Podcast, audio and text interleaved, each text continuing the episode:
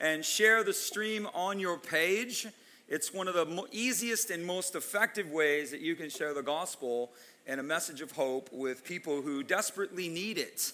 So you can be a finger missionary today, all by just pushing that button and sharing the stream. And the influence becomes exponential. We're doing a series called Hope in the Future. Do we need a hope in a future right now? All right? 2020? Can I get a witness? I don't think anybody's trying to resurrect 2020 here. So uh, we're ready for 2021 and we're ready for a hope and a future. And I know things are crazy and things are chaotic, but Jesus has got this, ladies and gentlemen. I know it seems crazy. I know everything, the future seems uncertain on a lot of levels. And so we're doing this based out of uh, Jeremiah chapter 29. And to give context, one of the most famous verses that uh, in the scripture is Jeremiah 29 11, the plans that God has for us. But I want to build out the background of that for you today, and I want you to give you some understanding, and I want to show you how God can work and has worked and will continue to work in the midst of very difficult uh, circumstances. So, no matter what your circumstances are, Jesus has got a plan for you. So, Jeremiah 29, verse 1 says this These are the words that the letter the prophet Jeremiah wrote to the exiles. Everybody say exiles. In, in, that were taken away from Jerusalem and carried to that Nebuchadnezzar had carried away to Babylon, to the priests, the prophets, and all the people. For 490 years, God's people had disobeyed him. Right? So people were like, oh, God's not patient. 490 years, I think that sounds like a lot of patience. So for 490 years, 70 times 7, literally, he labored with these people trying to get them to come onto his program. And they constantly rejected it and would go their way. And so what ended up happening was by the end of the by the end of this time before uh, God allowed an army to come and take them out of the land. The Babylonians came into Israel, took the Israeli people, the Jewish people, the kingdom of Judah, and carried them back to Babylon. They left a remnant in Judea, but they took the majority of the people. If you were really, really, really good looking and you had some business acumen and you were smart or anyway, you were the one they took. If you were, you know, kind of weakish, frailish, or they viewed you as not beneficial to their society, within Babylon left you. So all the really, really, really good looking people, all the Instagram people were already in Babylon, they got taken away, you know? So the king took the Babylonian took them. What's going on here and why this happened is important. God allowed them to be carried away because they were on a clear path of self-destruction. They, were, they had reached a point of no return. The, the nation had lost its spiritual and moral center and what's going on here, and there was a lot of moral, moral corruption. Bible tells us that there was murder, there was extreme injustice within the courts. People were being, they were allowing theft and robbery. There was the shedding of innocent blood. And the Lord told them, and you are serving foreign gods to your destruction. The people had begun not just to worship the Lord, but they began to integrate themselves into the worship of the culture around them. And they were following the gods of the culture. And so when, when the Bible talks about this type of thing, when we follow, quote, gods of the culture, we don't worship statues as a society, but we worship mindsets. And that's really what the Bible uses in the word world is this word cosmos, and it means system of thinking. And so why God's people would never think to bow down to a statue, we certainly bow down to mindsets and attitudes and systems of thought that are not God's. And that is what is called intellectual idolatry we worship the thinking of the world. We, the church is not to think like the world. We are in it, but not of it. We don't operate by the hive mind of the culture that moves by every moral decay that they so decide. We move by the kingdom of God. We don't move by the hive mind of the culture. We move by the mind of Christ. His ways are not our ways, nor is his thoughts our thoughts. As the heavens are higher, so is his above ours. We have access to the Lord's mind and to the Lord's heart.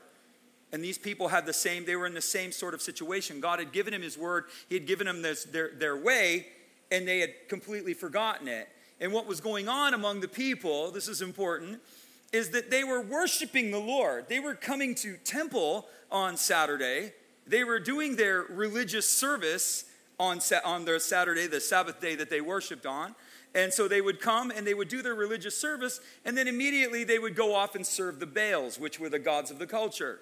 And so they would come and give God his dutiful little offerings and that they thought their religious ceremonies, and then they would run off and do whatever they wanted. And God puts the prophet Jeremiah at the door and tells them one of the things that um, one of the most powerful things. I love this verse. I love this verse. He stands at the door of the temple. So imagine this, right? We have a greeter standing at the door. So the temple of the Lord in Jerusalem. And Jeremiah is your greeter this morning, handing out the bulletin, handing out, and he's going, Hi, good morning, welcome. Don't trust in lying vanities. Hi, good morning, welcome. Don't trust in lying vanities. Hi, good morning. Don't trust in lying vanities. And so God put the prophet Jeremiah, who would stand at the doorway of the temple and tell the people, Do not trust in lying vanities. Don't think that a religious exercise is what God is acceptable to God. Don't think that an outward demonstration is something that Jesus is looking for. That's not what he's looking for. He's looking for relationship from the heart. He's looking for communion with you and with him towards himself.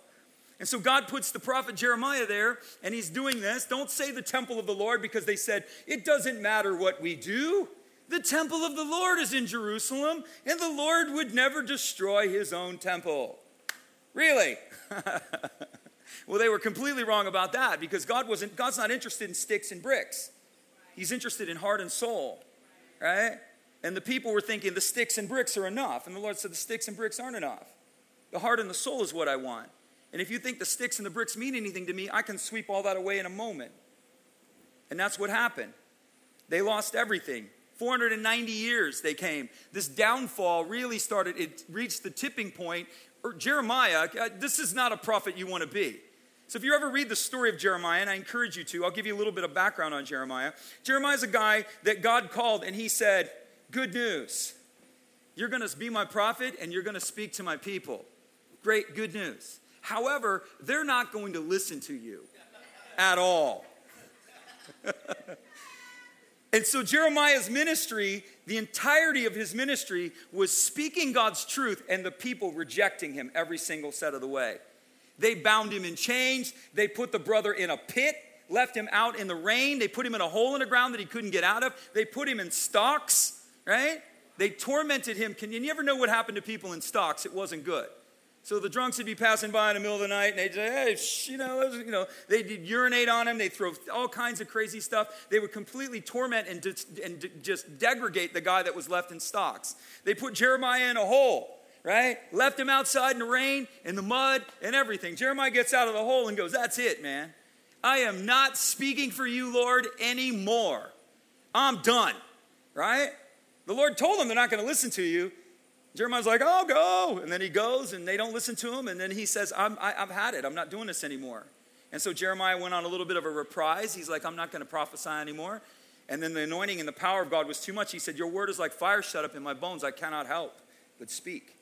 And so Jeremiah again came back because the Lord had summoned him, the Lord had called him to do this.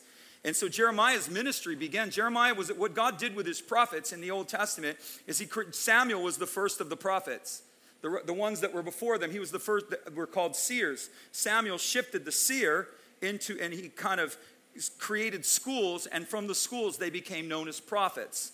Those literally who see and speak forth. That's what the word prophe it comes from, to speak forth. So they would see and hear God's word or what the Lord was saying, and they would speak forth. Samuel started schools.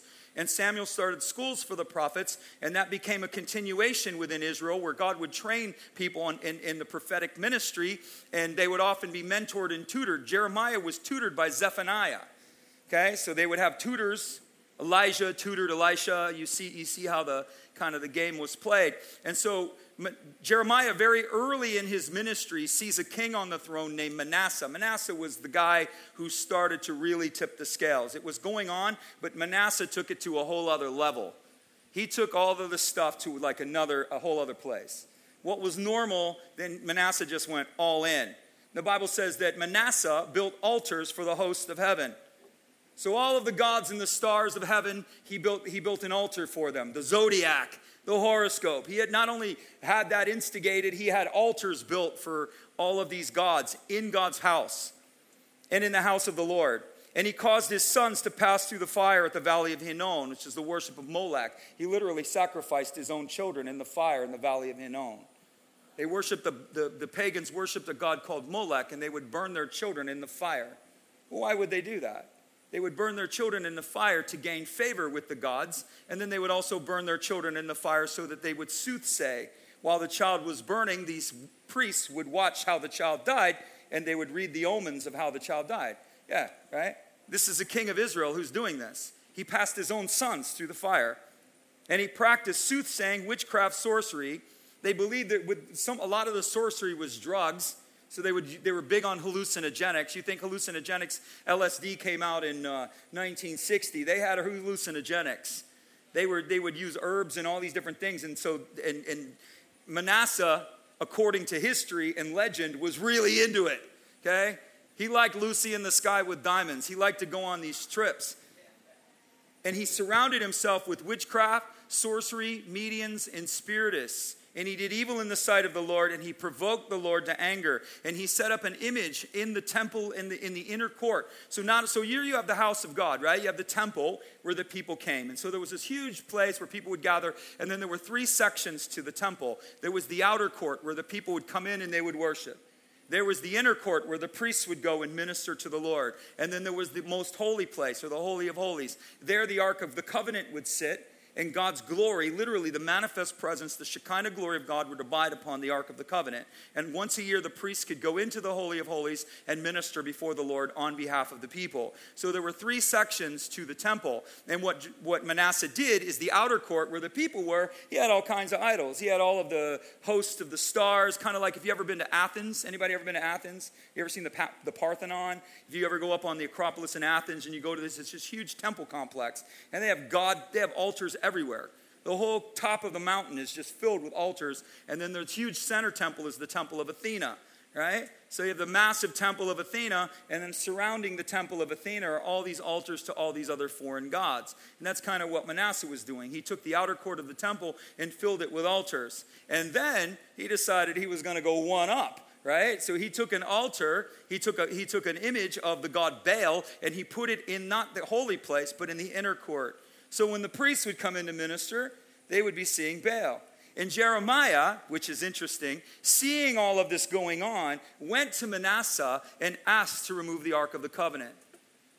What's not, what's not in debate is whether or not Jeremiah removed the ark. Jeremiah removed the Ark of the Covenant from Jerusalem in the days of Manasseh. What is in debate is what Manasseh did, what Jeremiah did with the ark. Nobody knows what he did with it, but we do know that he took it because Manasseh was corrupting it. And what's really interesting here is that you guys enjoying this? You guys digging this? All right, I'm, I'm digging it. Jeremiah, this is a little, little different. This is more of a teaching. So, Jeremiah and Ezekiel were contemporaries. Ezekiel was a little younger than Jeremiah. And Ezekiel prophesied when the glory lifted from the ark and left. So God's abiding presence had departed already, so all you had now was the ark. So the ark of the covenant was simply a symbol where God would say, I'm going to come down and I'm going to, I'm going to be among you. My presence will be among you. The word is Shekinah, which means abiding presence. We have the Shekinah in us right now. The Holy Spirit is in you. That is the Shekinah glory of God. The abiding presence of God lives in you. That's the power you feel when comes over you. That's the glory you feel. All of that moving inside of you. That is the Shekinah, the abiding presence of God. We have it in us. We are now what? The temple of the Lord, right? And so, but in those days, because man was not forgiven and sin still abided in us, that the, it still does, but we are cleansed and we're made a habitation so that the Holy Spirit can abide. Thank you, Jesus. It was, it was, he abided over the ark. But Ezekiel says, because the people were so distracted, this is such, this is such like, like, I mean, I think we need to hear this today as a church, is that the people were so distracted with the worship of other things that they didn't even notice the glory when it departed. They were so wrapped up in their institution. They were so wrapped up in their religious meanderings. They were so wrapped up in their own personal lives and all of these different things and the worship of the gods of the culture. Ezekiel tells it in a story that's long form. He said he saw the glory, and the glory lifted from the ark. And I'll add commentary, and no one noticed. Then he saw the glory, and it moved out to the inner court of the temple, moved out of the holy place and no one noticed. Then the, the glory moved to the threshold of the tabernacle or the temple. So it moves to the doorway going out. No one noticed. Then it moved to the outer court of the camp or of the city. No one noticed. Then the glory moved to the top of the mountain. And the Bible says, no one noticed. And then the glory went over the mountain and departed. And the Lord wrote upon his house Ichabod, which means no glory. No glory.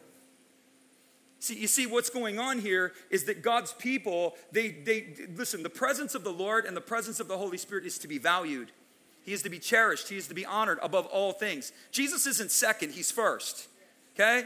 The Bible says that in all things he may have the preeminence. In everything, Jesus has the preeminence. This is what it means to be a Christian. Christian. It means that in all things, Christ has the preeminence. He's not second. He's not your big buddy. He's not your, you know, uh, your bellhop that you reach towards in case you have a problem. He is deeply, he is to be deeply integrated into every sphere of your life, and he is to be preeminent.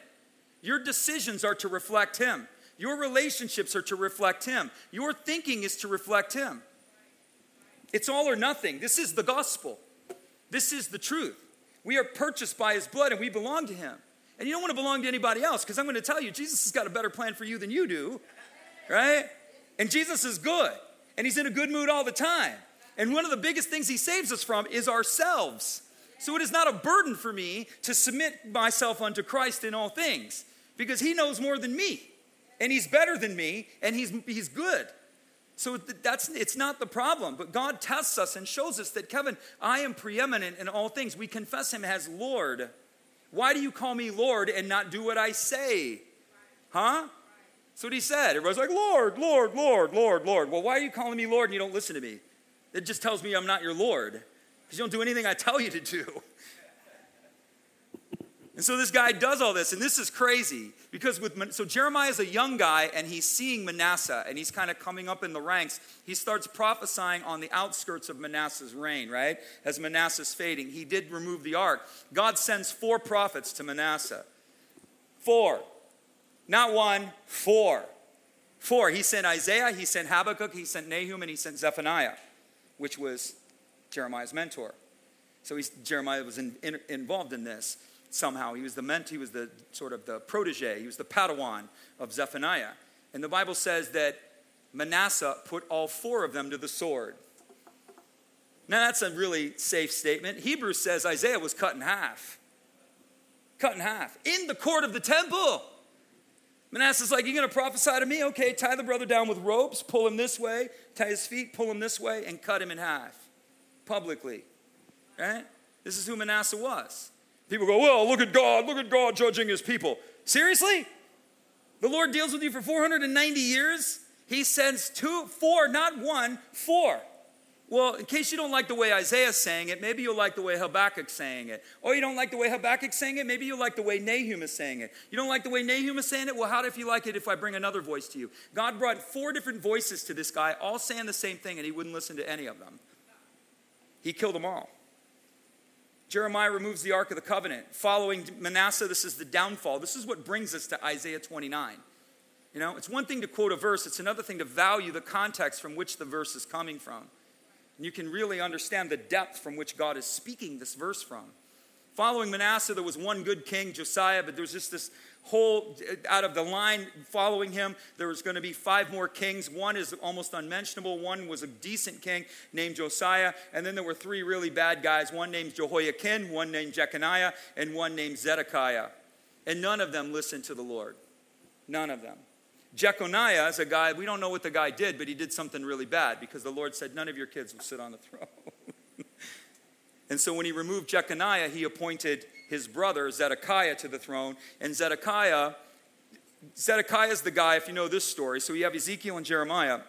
Zedekiah was appointed by Babylon. So Babylon came, took the people away, and when they took them away, they're like, look, look, we're going to take your best, but we're going to let you guys stay here. And we're going to let you rule and reign. You can still practice your religion. You can still have your own little city, but you're going to be now a tributary of Babylon. In other words, you're going to pay us money but you get to exist. Happy day, right?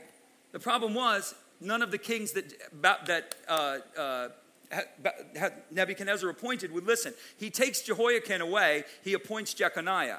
Jeconiah didn't listen to him. Three months later, Babylon back and they, they take him away. Then they put Zedekiah on the throne, thinking, okay, Zedekiah, here's the deal. You get to be in charge. You guys get to practice your religion. We took all, we're taking all your resources, and you're going to be a tributary of Babylon until we say differently. And Zedekiah wouldn't listen. And the prophets Jeremiah and the prophets Ezekiel were going, Zedekiah, listen to the Lord. And Zedekiah wouldn't listen. And so Jeremiah says, You will be taken in chains to Babylon. And Ezekiel comes and goes, You will not see Babylon. And Zedekiah mocked the Lord. And he said, You guys can't even get your story straight. You're saying I'm going to go in chains, and you're saying I'm not going to see Babylon. What was going on is there's competing powers in the world. Babylon was competing with Egypt. And what happened was Israel was in between, and they kept shifting their allegiance. And so Nebuchadnezzar wanted Israel on his, their side to say, Look, you're going to be a buffer. We're going to leave you guys here. So when, when Egypt comes north, we have garrisons here to defend going into our territory. But the problem was is the Judean kings, as soon as they would make an allegiance with Babylon, would flip and make an, make an allegiance with uh, Egypt. And when they made the allegiance, Zedekiah made an allegiance with Egypt, and the prophets were like going, Don't do that. Don't do that. And they did it anyway. and so what happens? Nebuchadnezzar comes to Zedekiah. What's he do? He says, Hey, dude, didn't I make a deal with you? Didn't I, didn't I tell you everything's going to be cool if you just do what I say? And what did you do? You went behind my back. You made an alliance with my enemy. How am I supposed to stand for that? And he's like, Bring Zedekiah before me.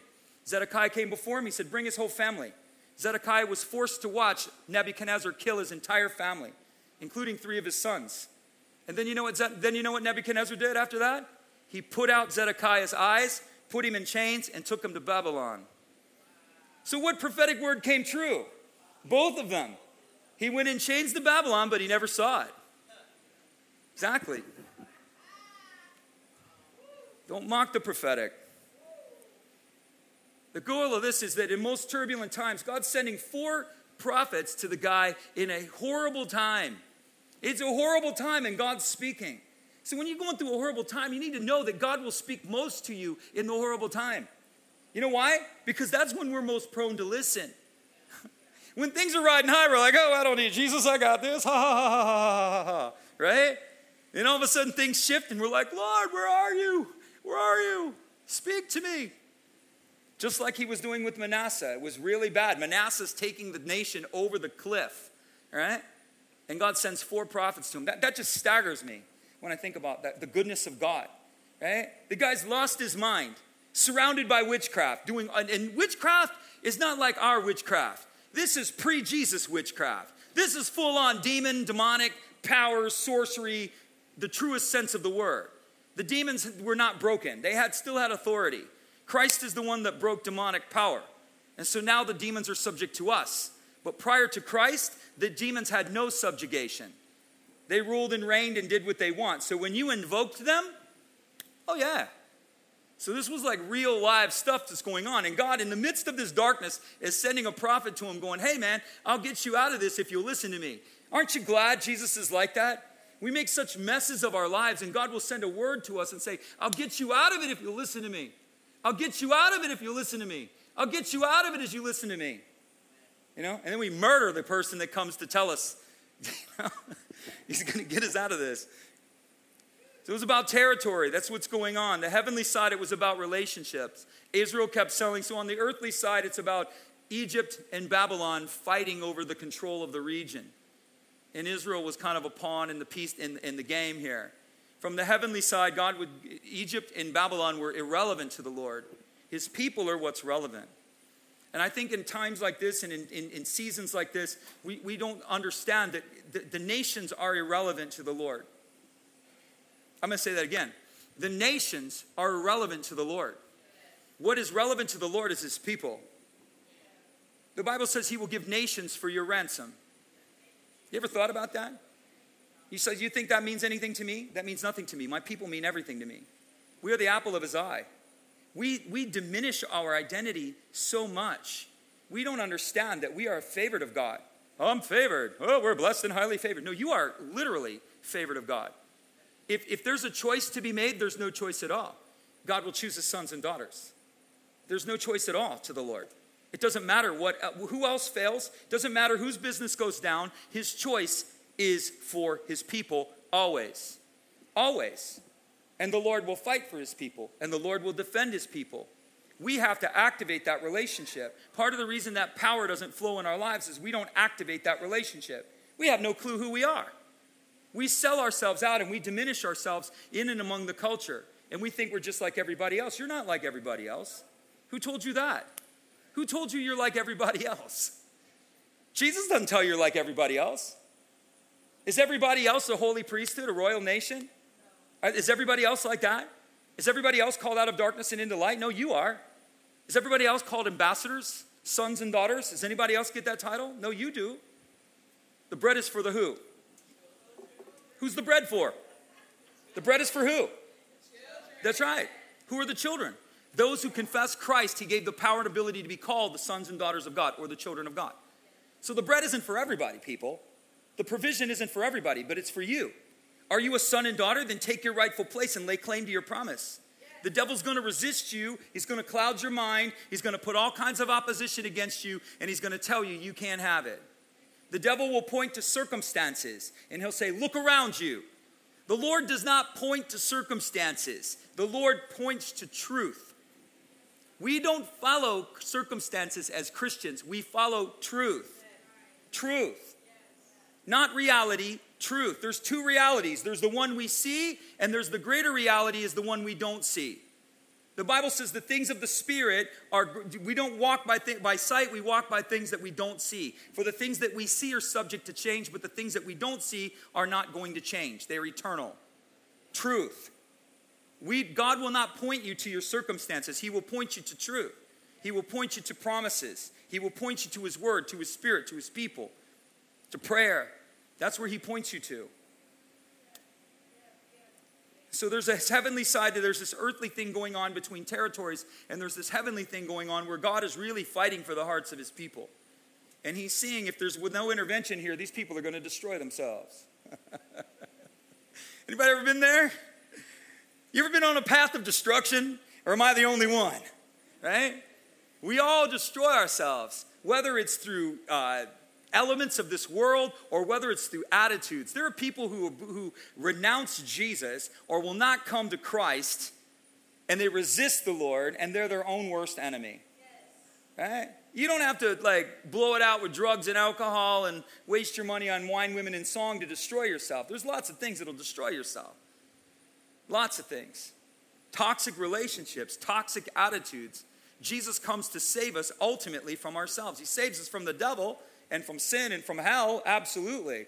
But number one is you. You. he saves me from me. You ever seen you? Huh? You ever seen your attitude? You ever seen your faithfulness and how easy your faith fades? How quickly you become weak. You're feeling strong and then you're weak immediately. In Christ, we can regain that strength and we can get a strength that's not our own. We can get a peace that's not our own. We can get a wisdom that's not our own. This is the blessing upon the believer. The world doesn't have access to God's wisdom. You do. The world doesn't have access to God's strength. It's a great word. It's called kratos. Krat, say with me kratos.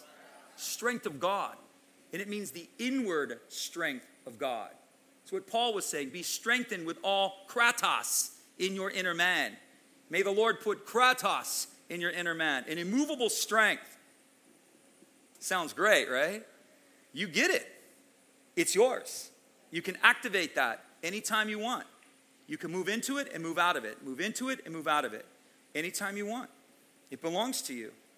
Babylonians took them out of the land. Leviticus told them, he said, if you follow the ways of the culture, so what's happening here is that the, the Babylonians are actually fulfilling a promise that God made them. He said, listen, if you, if you begin to follow the ways of the culture and you fill the land with sin, the land is going to cast you out. And what did they do? They followed the ways of the culture and they filled the land with sin. And what happened? The land cast them out. He told them that before they ever went into the land. He told them in Leviticus, 500 years before, or whatever it was half a millennium before. He told them, This is what's going to happen. And that's what happened.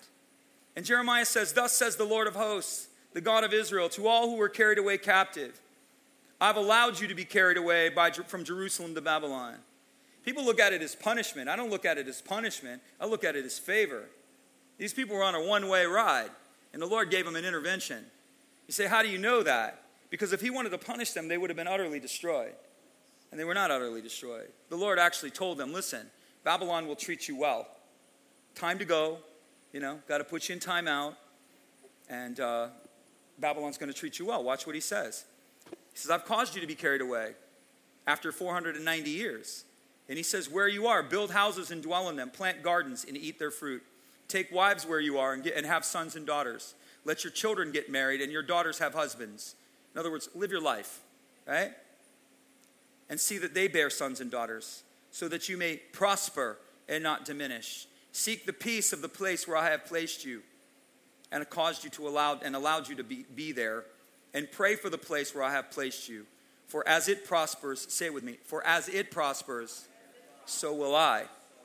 Exactly. What was happening is, is what God is really doing here is He's reorienting them. They were so self focused, all they thought about was themselves. All they thought about was, gimme, gimme, gimme, my name is Jimmy. And the Lord's like, look, you're in a place, you're wandering, you're in exile. The word exile means to wander.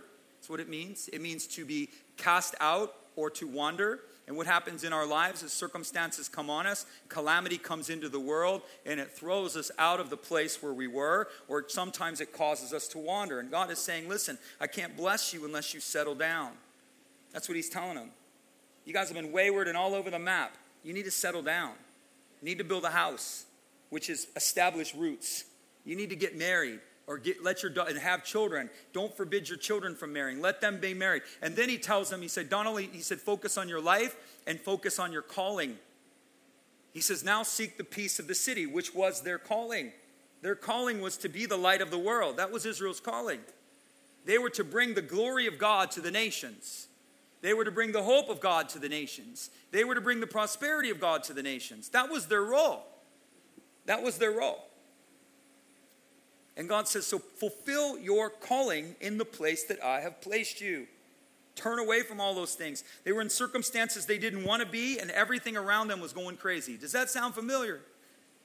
In a place you don't want to be, and everything around you is going crazy. and the Lord says, Settle down, I got this. Calm down, I got this.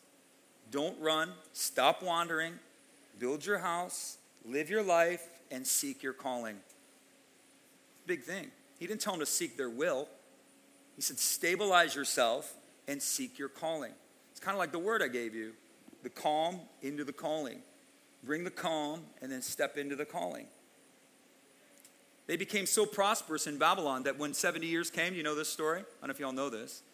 They became, God blessed them so much in a foreign land. God blessed them so much in unwanted circumstances. They didn't want to be there, right? Initially. He, but they, but God, they obeyed the Lord, and God blessed them so much that after 70 years, after a change of a few regimes, the next regime of the second, the one, two regimes, let, uh, let Israel go back and build the temple, just like God said. 70 years later, they were allowed to go back and less, I, I know it's less than 10%, but I'm going to be conservative because I don't have the data. Less than 20% of them returned. They all stayed in Babylon. Why did they stay in Babylon? Because they, had, they were prospering, they were flourishing there. And so when God said, hey, we're going back to Jerusalem to rebuild Jerusalem, not even, uh, barely 10% of them actually went back. And they had to go back in waves, right? They would go back a little bit at a time. And in the beginning, it was only a few thousand of them that went back. And they had a royal decree of the king that they could go back. But God had blessed them so much in their unwanted circumstances that they refused to leave. They stayed. Isn't that crazy? You don't think God can bless you in unwanted circumstances? You don't think God can bless you in unwanted situations? He can bless you if you do what He tells you to do. He's telling you, settle down. Stop chasing every rabbit that comes out of the hole. Stop following every wind and wave and every every fancy of the culture. Stop being drifted away and compelled by fear and knowledge and, you know, what the news media says. Oh, the news media preaches more gospel than the church. People are more influenced by the news media than they are by the word of God. We bow at the altar. It's sin. We worship the God of the culture. Well, CNN said last night. CNN, CNN. MSNBC, MSNBC, Fox News, Fox News, Fox News. Doesn't matter. what the culture says. Doesn't matter what the, t- what the TV says. Doesn't matter what the news says. What does the Lord say? I don't care. I don't watch news, literally. I don't watch news. Now, well, am I sinning if I watch news? I'm not telling Look, dude, that's on your own conscience. But if you're bowing at the altar of that and you find yourself persuaded, anything that takes you in fear is not of God. Nothing. Fear is not of the Lord. Perfect love does what? Casts out fear. So if that thing is moving you into a position of fear or invoking you into a position of fright, that is not the Lord. That's a clear indicator you're being influenced by demonic power. Fear is a clear indicator that demonic power is influencing you. I didn't say you didn't get afraid. We all get afraid. There's a difference between intrepidation, where we're unsure, right? And fear. Ha, ha, ha. Fear is that paralyzing thing that grips you. Fear is that thing that causes you to make decisions in panic and make radical shifts based upon that negative emotion. That's fear. Intrepidation is an entirely different thing. To be unsure is to be human. We're all unsure. But to be bound and slaves to fear, that is not of God. It's not. Some of you, the most healthy thing you can do in 2021 is stop bowing. I know I'm going to get an email on this because every time I do it, I get an email. Well, I don't agree with you, Pastor. You talking about the news media like you do. I get, I get, I get emails. Because am I touching your God? Am I touching your God? Just a thought. Is that God too, too powerful for you? Is that God so sacred for you that I touch that golden calf and you revolt? And I tell you, you listen to the voices of the culture rather than the voices of your father? And it's wrong? Guaranteed, I'm going to get an email. Guaranteed. Guaranteed, I'm going to get an email on that. Guaranteed. Always do.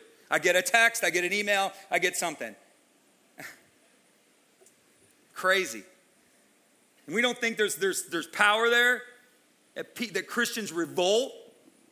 Don't you say the news media is wrong. Don't you say that. Read your Bible, Christian. Listen to things that are hope filled. Listen to things that bring life. Listen to things that bring change. Tear down your altar. Offer pure worship. I'm not telling you to not watch the news. So let me be clear. I'm not telling you to not watch the news, but what I am telling you is guard your heart. Guard your heart with all diligence, for out of it comes the issues of life. The gateways to your heart are your eyes and your ears. And the Bible says, guard your heart. If you're going to guard your heart, that means you guard your gates. You guard what comes in, your eye gate, and you guard what comes in your ear gate. And that's an individual thing. And I'm not going to be dogmatic about it other than to call you to that standard. I can't do it. It influences me too much. My wife doesn't affect her at all. Me, I'm like, uh, uh, so you know what I do? I cut it off. I cut it off. Everything that does so easily ensnare me, I cut it off. Everything that exalts itself against the knowledge of God, I tear it down. I will not hear it. I don't care. What does the Lord say? Where is God's voice? That's the only voice that matters to me, the only one. The only one. Our problem is we haven't learned, we've got to develop and cultivate an understanding of how to hear the voice of our Father. His voice is preeminent among all. He's, he's talking. God's got a word. He's got a word for you. He's got a word for this season. He's got a word for this nation. He's got a word for this hour. He's got a word for the world. He's got a word. He hasn't left his throne. He's still in charge. A lot of things that happen that I don't like that freak me out. And then I ask him, he's like, I got it, Kevin. I got it. I come to him, Lord, you know this? He's like, oh my gosh, really? I didn't know that. What are we going to do? Assemble the angels. What are we going to do? Doesn't matter what the circumstances are, the Lord will work it out to a fruitful end, and his people will prosper. His people will prosper. I'm telling you, his people will prosper. Settle down and I'll bless you. Live your life where I've placed you. Bear fruit and seek the calling. Seek your calling. Settle down. Settle down. Look at what I'm doing. Live your life towards your purpose. The purpose of the Old Testament Jew was to bring blessings to the nation in Jesus' name, and they did the opposite. Now it's our commission, right? We are the what? Light of the world, are we not? We are the now the what? The salt of the earth, right? But if we don't operate according to our function, the Bible says you're good for nothing. You're still salt, but you're not operating according to your function. So therefore, you're good for nothing. We're the salt in this hour, guys, right? We're the salt. In the times and the seasons and the COVIDs and the, the ups and the downs and the political wanderings and the, all of this, not just psychosis that's invaded our world, we are the light and the salt. We are the voice of hope. We are the word of hope. We're not supposed to be panicking. What are you going to do when it really gets bad? Huh? You think this is something? The church panics, the church capitulates. Surrender. Whatever you say, culture, we bow. Whatever you say, we bow. You don't want us to preach the gospel? We bow. You don't want us to assemble as churches? We bow.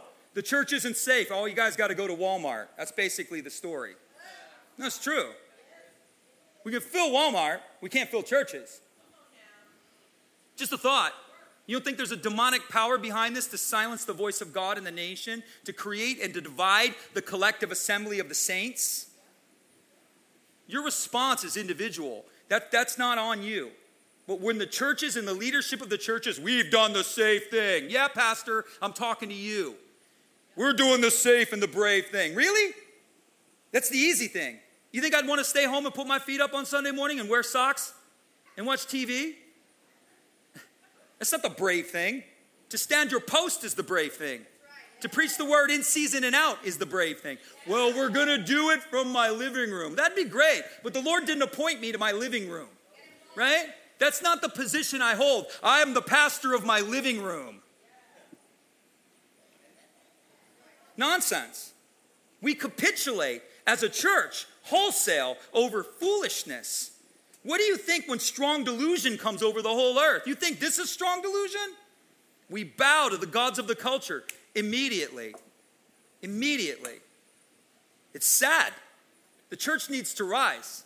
God is raising a remnant in this hour. And you don't think the Lord looks? You don't think God has cast his eyes over his church during COVID? You don't know anything. It's not about his people. The people will do what the people will do. God is looking to the leadership of the household to do what he told them to do. Because if the leaders will lead, the people will follow eventually.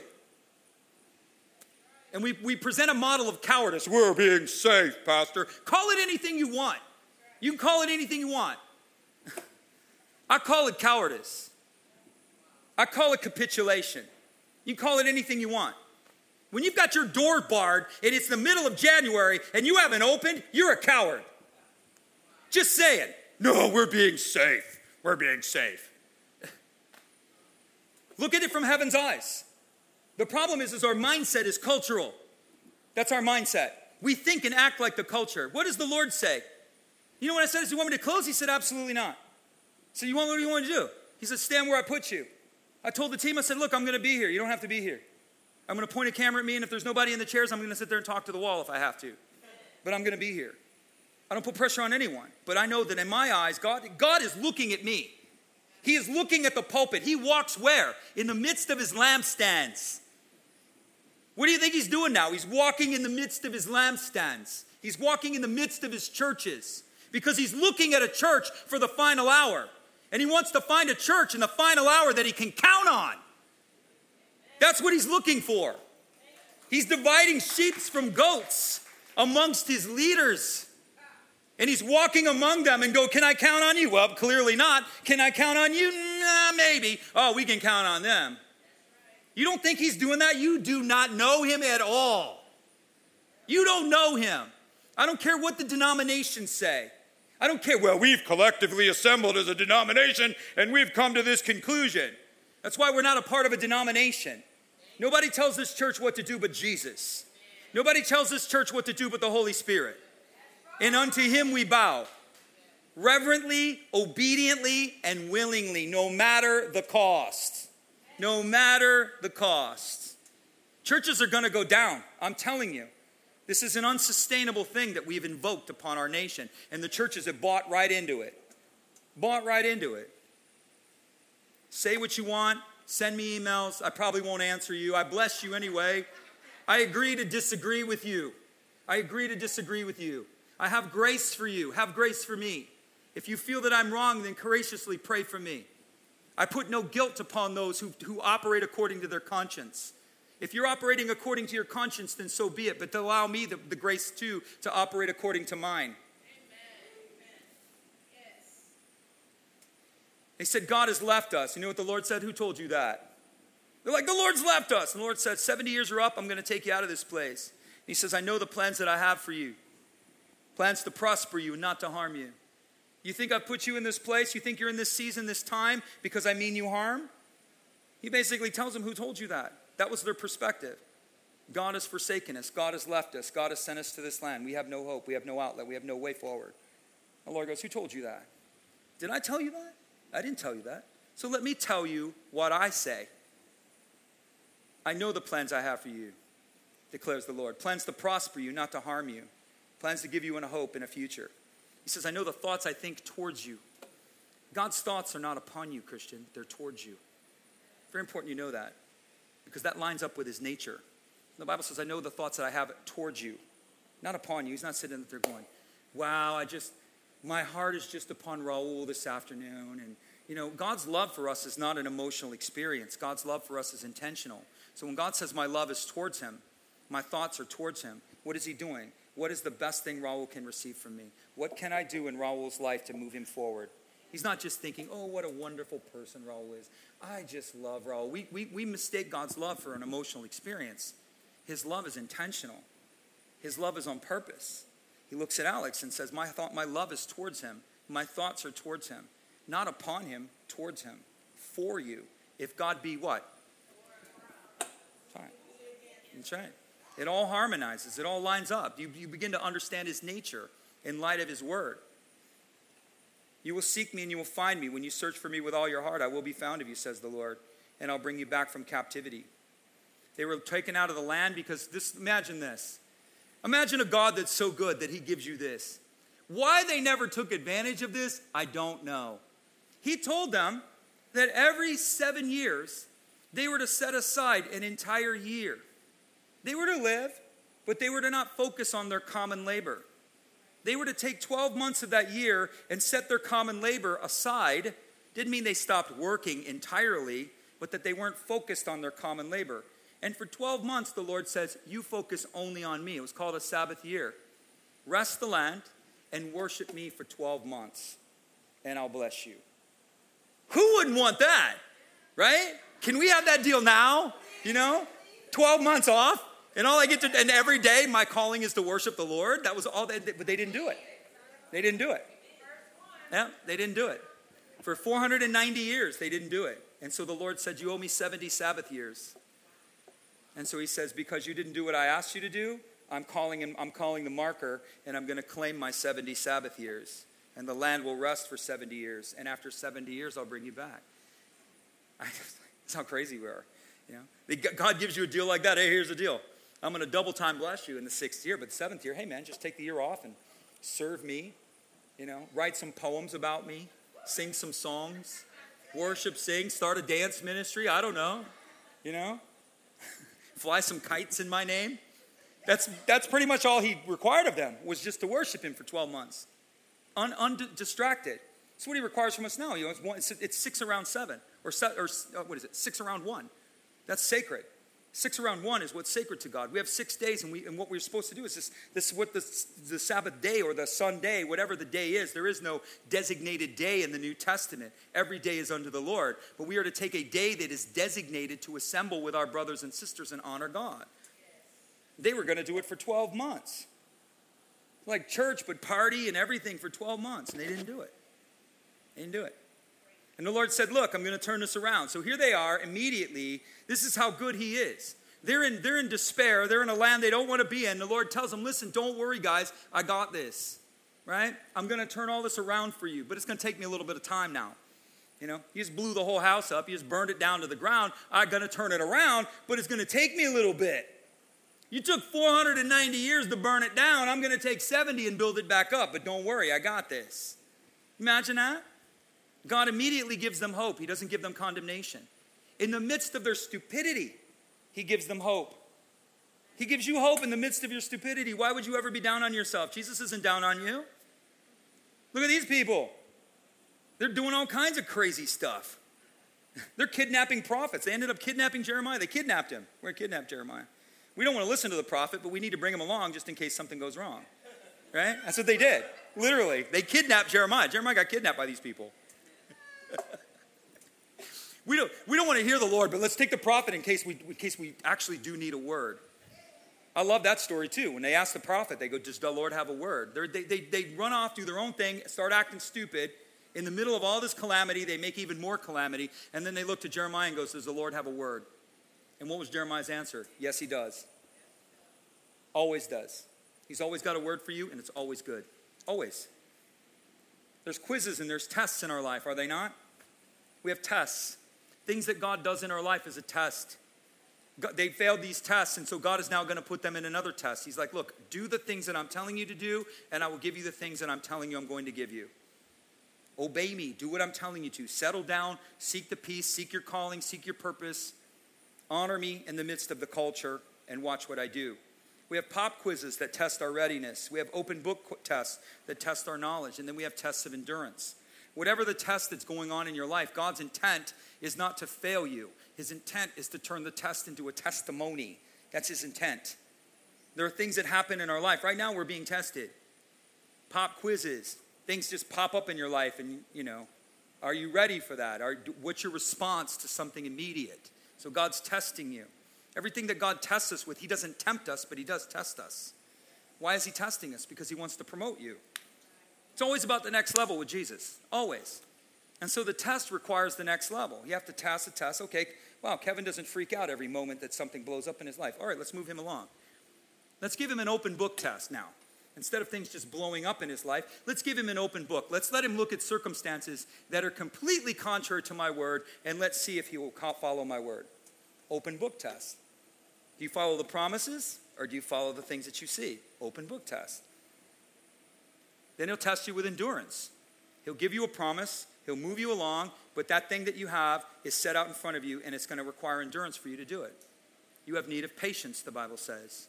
And when you've passed the pop quiz, when you don't react, when you don't react circumstantially, and when God shows and sees that you have an endurance to pursue and persevere by faith, which is a huge piece of the scripture, then He promotes you. He promotes you all the way through. Pop quiz promoted, open book promoted. But when you can match all three up and God can look at you, you're somebody ready for an entirely different realm. Different realm. Most Christians, we settle in our realms. We just like it here. It looks good to me. It's a valley. You know, how green is my valley? Lordy do. Let us press onward towards what? The upward calling. That's what the Bible summons us all to, to not settle in valleys, but to go for higher places. Jeremiah tells them, This is what I tell you. I'll bless you if you listen to me. What were they supposed to listen to? Number one, the voice of faith, right? The voice of faith. That's the first thing they're supposed to listen to. Voice of fear says God's left us. Voice of faith says, no, he's got plans to prosper me. His thoughts are good towards me. He wants to give me a hope and a future. The first thing he told them is, I'm going to bless you if you listen to me. Say with me. The first voice I need to listen to is the voice of faith. That's right. Say this with me. You're going to love this. Somebody's going to Twitter this. We're going to put this all over. Fear is not your prophet. Say this Fear is not my prophet. Fear is not your prophet, Christian. Fear does not determine your future unless you allow it. If you allow it, fear will determine your future. But fear is not my prophet. Fear does not rule me. Fear is my enemy. I've known fear my whole life. I know it. And I refuse to bow to fear. Fear will not rule me. Fear will not master me. I'm not saying I don't fail, but fear will not dominate me. You understand that? There's a whole difference between failing in fear and being dominated by fear. You know how many people in, this, in the church are dominated by fear? It's, it's unbelievable. Fear is not your prophet. The first thing he tells him is listen to the voice of faith. The second thing he here tells him is listen to the voice of your calling. Believe that I have something for you. Settle down. Calm down. I've got something for you. Stop running. Stop living all over the place. Stop, you know, just calm down.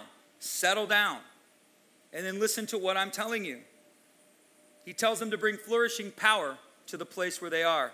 How are they supposed to do that? That's the next question, right? So if the Lord says to you, You're the light of the world, You're the salt of the earth. You're to cause the world around you to flourish. You're supposed to, you know, it's like this generic statement. The question is, is how do you do that? Well, he gives them the answer in the next verses. He said, Seek me. You will pray to me, you will call upon me, and you will find me. You will seek me and find me when you follow me after, or when you seek me with all your heart.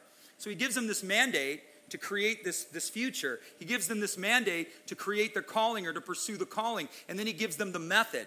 He gives them the mandate and he gives them the method. How do we pursue my, pursue my calling? How do I do that? By pursuing the Lord himself, seeking him. What do you want from me, Lord? What are you saying? What are you doing? What is your calling? What is your purpose? It's this constant interaction. Settle down, seek your calling by seeking the Lord. I'll show you how to flourish. I'll show you how to prosper. This is what he's telling them. I have plans for you to prosper you, not to harm you. I have thoughts towards you for good and not evil. I have plans for you to reach the world around you. Right? That's what he's saying. I know how to cause you to flourish. I know how to cause you to prosper. And I know how to show you the way out. He says, if you'll listen to me, I'll show you the way out of captivity. It's literally what he says. I'll bring you out of captivity. What captivates you? What holds you? What keeps you back? What locks you down? Right? Whatever it is. Lots of things. God said, if you seek me, I'm going to show it to you. The question now is, how do we seek him? Right? We seek him through worship, but we so first say, everybody say with me, we, the way we seek the Lord is by his word. Right? That's the baseline of everything is his word. From the word comes the Holy Spirit, and the Holy Spirit is communion. Well, why would we seek the Word before the Holy Spirit? Because the Holy Spirit's language is Scripture. He speaks in the context of Scripture. You cannot hear Him clearly and accurately until you have a baseline or a working knowledge of the Bible. A working knowledge. Because then, as God speaks, you'll begin to understand it. He'll build it within the context of His Word so that you can properly understand it. We seek the Lord by His Word. We're doing a thing here. We're not sure what the title yet is, but it's going to be very soon. Um, we'll probably have it ready, I hope, by the fall. I'm um, going to do Rocket Bible. So we're going to take you through the entire Bible. Uh, it'll be a video course in probably, uh, it's going to be at least 60 hours, but you can go Genesis to Revelation in 60 hours, right? And what the design of that is, is to give you a working knowledge of your Bible. That's the design. Why? Because in order to follow the Lord, you have to have a working. It's one thing for me to tell you that, it's another thing for us to resource you and give you the means by which to do it. Understand that? Oh, read your Bible. Okay, read my Bible. How do I read my Bible? I don't even understand this thing, man. I can't. Seems like crazy. You know how it works. You'll understand conceptually. That's really what the Lord's looking for, that you would conceptually understand the Word. Right? My responsibility is a little different, but the responsibility of His people is that they would conceptually understand His Word. Right? There'd be a concept. We would all understand the concepts of what He's talking about. Seek me and I'll cause you to flourish. We seek Him by His Word, we seek Him by His Spirit. Why do we do that? It's in communion the communion. Say it with me. Practice the presence. Practice the presence. Just chill, man. Get in your car, drive to work, don't worry about traffic. Put some worship on and just let the glory come upon you. Practice the presence of the Lord. Say that's hard to do every day. Can you do it once a week? Can you do it twice a week? Can you do it three times a week? Practice the presence once a week. Can you do that? uh, San, who is in our children's ministry, she, they, she does things with her kids every single day, going, taking them to school. And one of the things is Worship Wednesday. So she's taking them to school. They worship from, from the time they get in the car all the way to school. She said she was praying and she was asking the Lord, How do I teach my kids? And so she does, uh, I don't know what Monday is, Tongues Tuesday. I know they speak in tongues, right? She's speaking in tongues from the time she pulls her driveway all the way. Imagine that? All the kids doing a little shikamo shy all the way down the highway. And that's pretty cool, right? And then Wednesday is Worship Wednesday. Thursday, I think, is testimonies.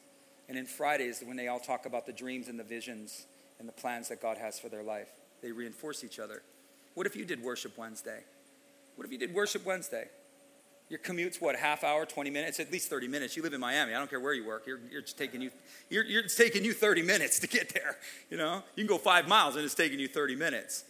What if you put in worship music? What if you began Worship Wednesday and you begin to practice the presence, just learning to encounter His presence? That's the first side, is just learning to encounter. And then from the encounter, learning, then He's going to start speaking to you. You're going to jump out of yourself. My daughter's like, Dad, I've been reading my Bible. I'm like, wow, that's great, Mariah. I've accomplished something. My, you know, but no, she, my, my daughter's really good. But then she starts telling me how God starts speaking to her. I said, you see, As soon as you activate the Word of God, or you activate prayer, or you activate worship, the Lord, you begin to open yourself to hear His voice. And so she was just reading her Bible, and she's like, Man, the Lord just started dealing with me on all this stuff. It's amazing how that works. We commune with the Lord, or we listen to the Lord, or we seek the Lord by His Word, by His Spirit, by prayer, supplication, and intercession.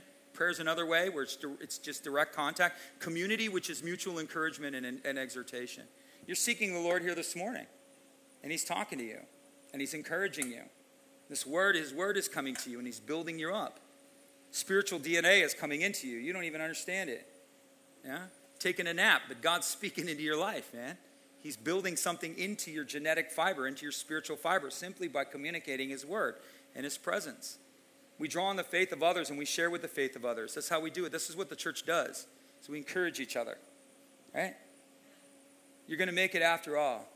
I know it looks bad. You're down, but you're not out. Cast down, but you're not forsaken.